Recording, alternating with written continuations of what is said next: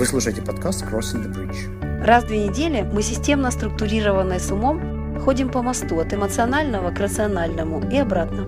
А мы – это Валерия Козлова, эксперт по эмоциональному интеллекту в бизнесе и фаундер Corporate EQ. И Вячеслав Рудницкий, кофаундер Севи и специалист в IT-образовании. Добро пожаловать на Crossing the Bridge.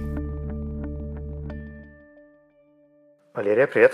Привет, Слава. Я слышал, ты опять собираешься во Львов? Да, забираюсь. А что там в этот раз?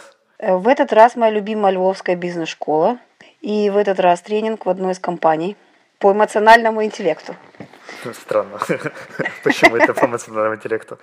А, Меня недавно приглашали на мероприятие Киево-Мигрантской бизнес-школы. И вот я был и во Львовской бизнес-школе на некоторых их ивентах, и в Киево-Мигрантке. И у меня ощущение, что они очень разные по, по культуре, по эмоциям.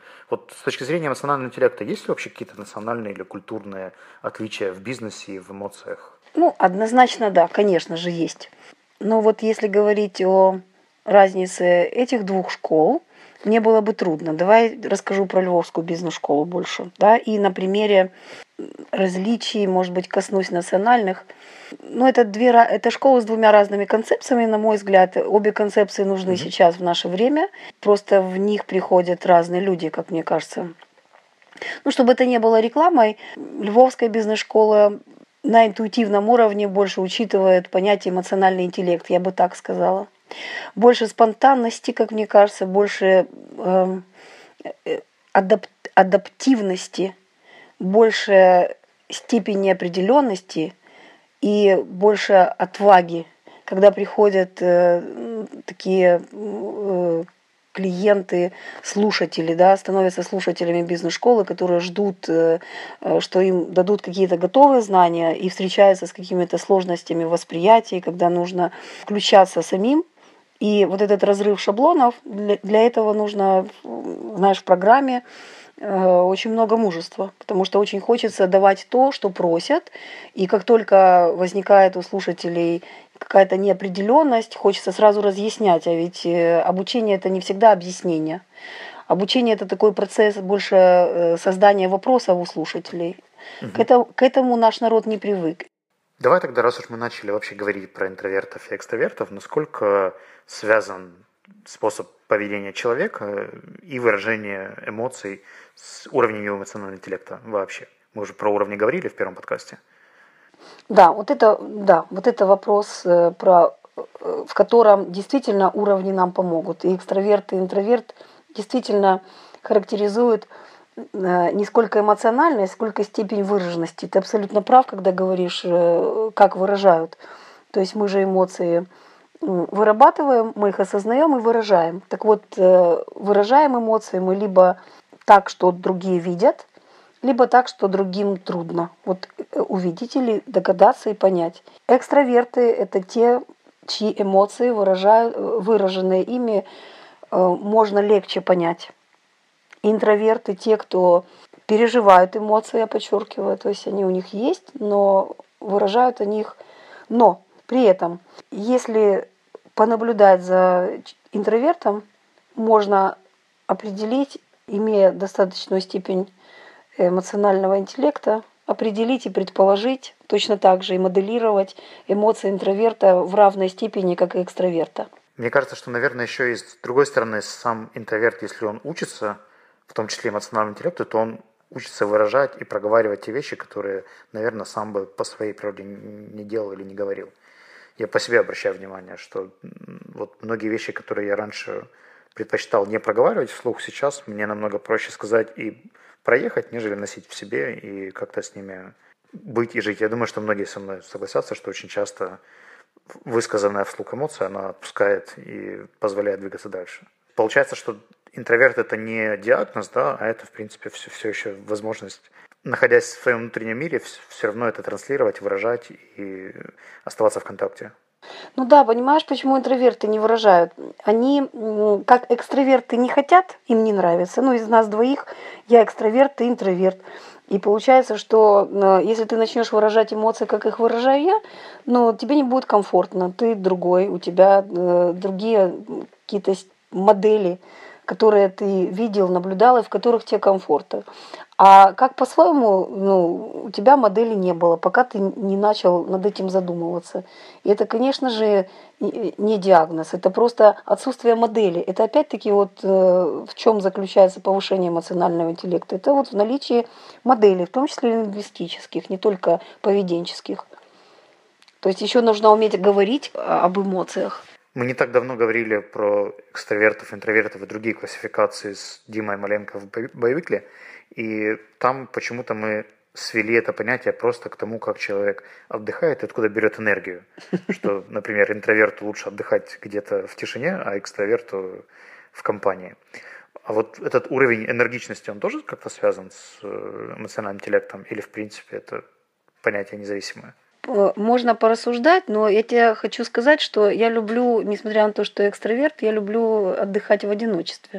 А, так может быть, ты не такая уже экстраверт. Да, и поэтому, да, это так. Это мое любимое занятие. Ну, типа, даже, знаешь, не глубоко копал в энергию, я просто говорил про энергичность или ресурс, когда у меня есть несколько коллег в Севе, которые очень неплохие коммуникаторы, они научились проводить тренинги, работать с большими аудиториями, заниматься групповой динамикой, но одним из них, когда они хотят отдохнуть, нужно уехать куда-нибудь в горы на недельку, восстановиться и потом работать дальше в таком же режиме, а другим, наоборот, их это настолько заряжает, что им хочется дальше бежать и учить всех-всех-всех-всех-всех. И, в принципе, они занимаются одним и тем же, да, но совершенно по-другому восстанавливают ресурс. Ты заставил меня задуматься, Слава. Я буду теперь наблюдать за собой. И послушаю ваш подкаст обязательно. Вот, ну, вообще классификация людей это такая спорная, интересная, непонятная тема, поэтому мы ни в коем случае не призываем ни на кого вешать никакие ярлыки, но очень хорошо, что ты заметил, да, что присматриваясь к себе и просто с разных сторон, откуда мы берем силу, откуда мы берем, откуда, какие эмоции нас подпитывают, э, откуда мы их получаем, это очень полезно, мне кажется, и для интровертов и для экстравертов. Мы очень сильно теряем эмоции, э, энергию, когда подавляем эмоции. Подавляем – это, имея в виду, не выражаем. То есть, э, а интровертам более свойственно не выражать эмоции, поэтому, пожалуй, вы правы с Димой в том смысле, что интроверты, у них энергии меньше, потому что очень много энергии уходит на подавление эмоций. Экстраверты, которые, для которых не проблема э, выражать эмоции, это и, и выглядит, то есть скорее не в самой эмоции, да, а в подавлении э, лежит вот тот запас энергии, которого не хватает. Очень много уходит на подавление. И ты, если вспомнишь себя, вот ты говорил, что ты сейчас не проблема, проговорил и дальше пошел.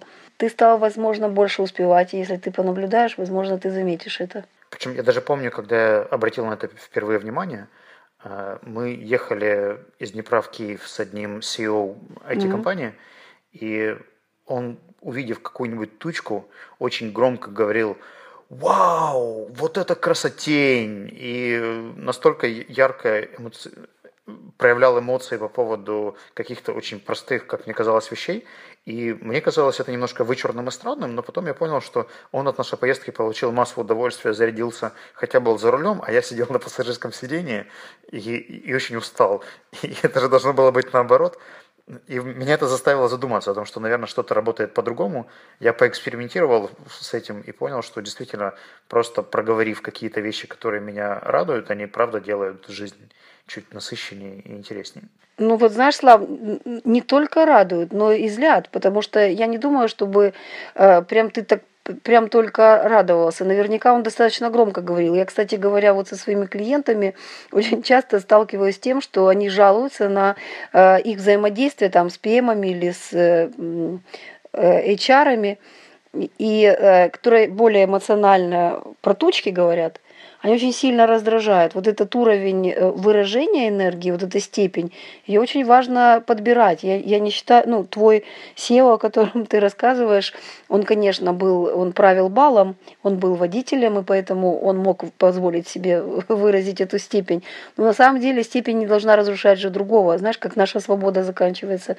И вот этот комфорт, уровень, он имеет очень важное значение. Именно поэтому, Слава, так делят мужчин и женщин на там мужчины менее эмоциональные, женщины более эмоциональные. На самом деле это не так. И просто выражение эмоций, оно силу каких-то гендерных и семейных признаков э, происходит по-разному.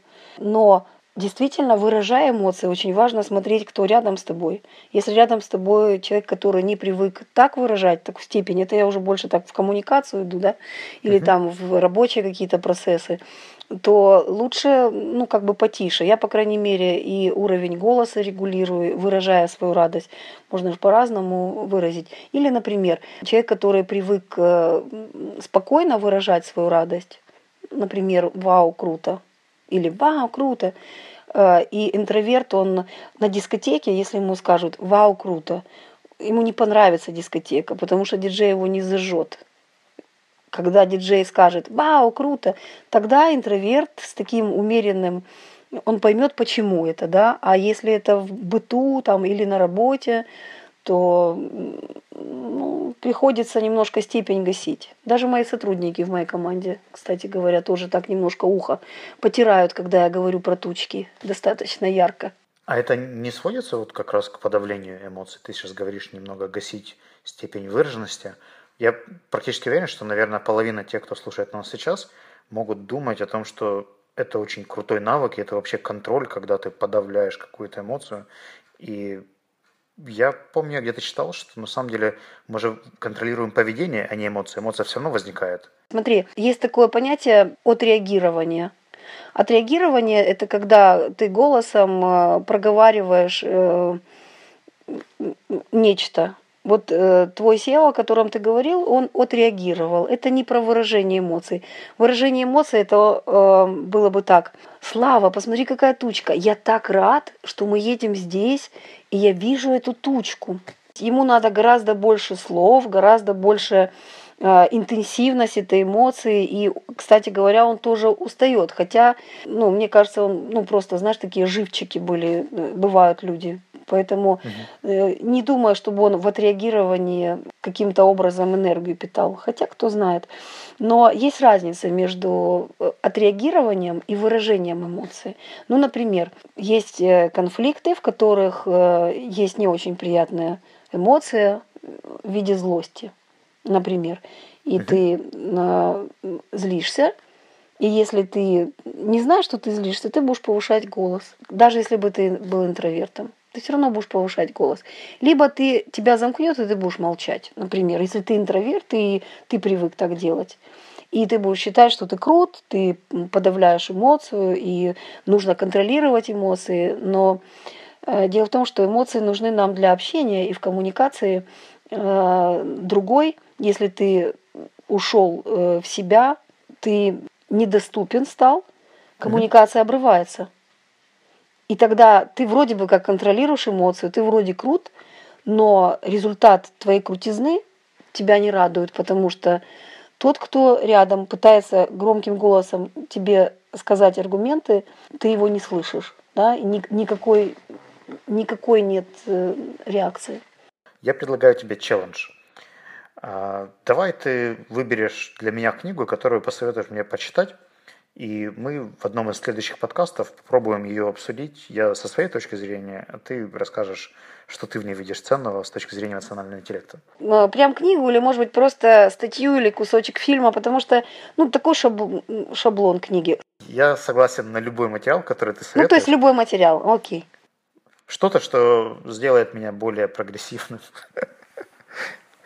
Просто, мне кажется, мы все равно увидим разные вещи, да, в одной и той же статье. Все об одном и обо всем понемногу. Любимое мое выражение, одно из любимых.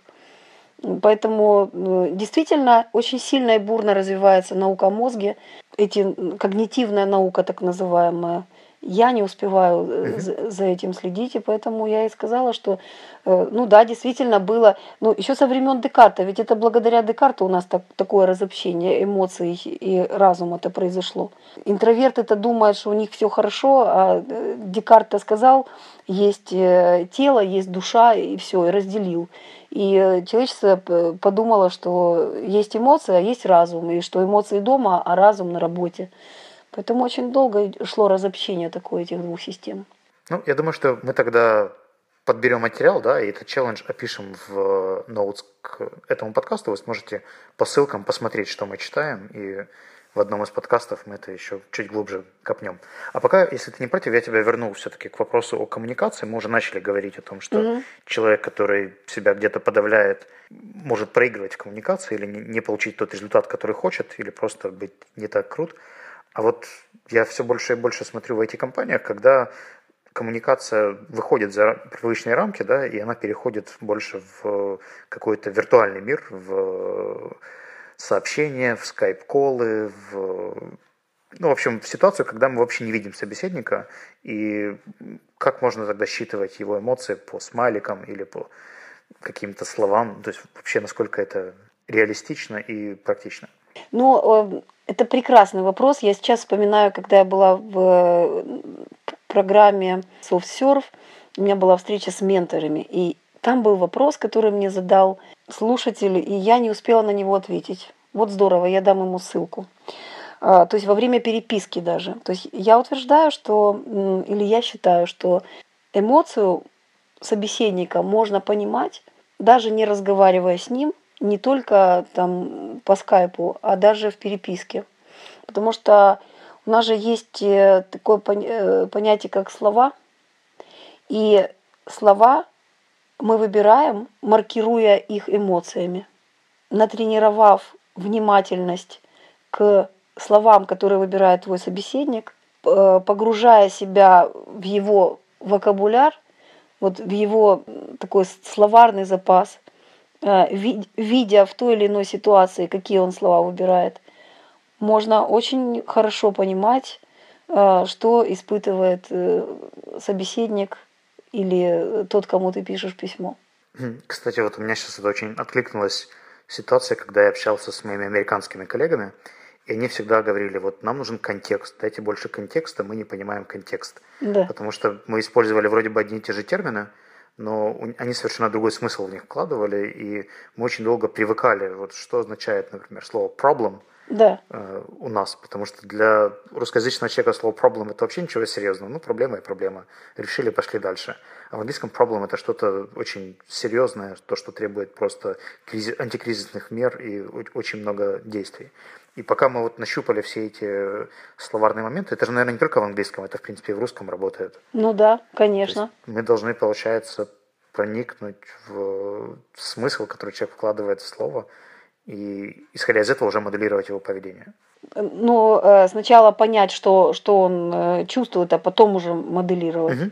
Ну, например, в переписке ну, так, украинских сотрудников э, выбираются слова для прощания и для приветствия. Да? И это то, с помощью чего можно моделировать и твое поведение.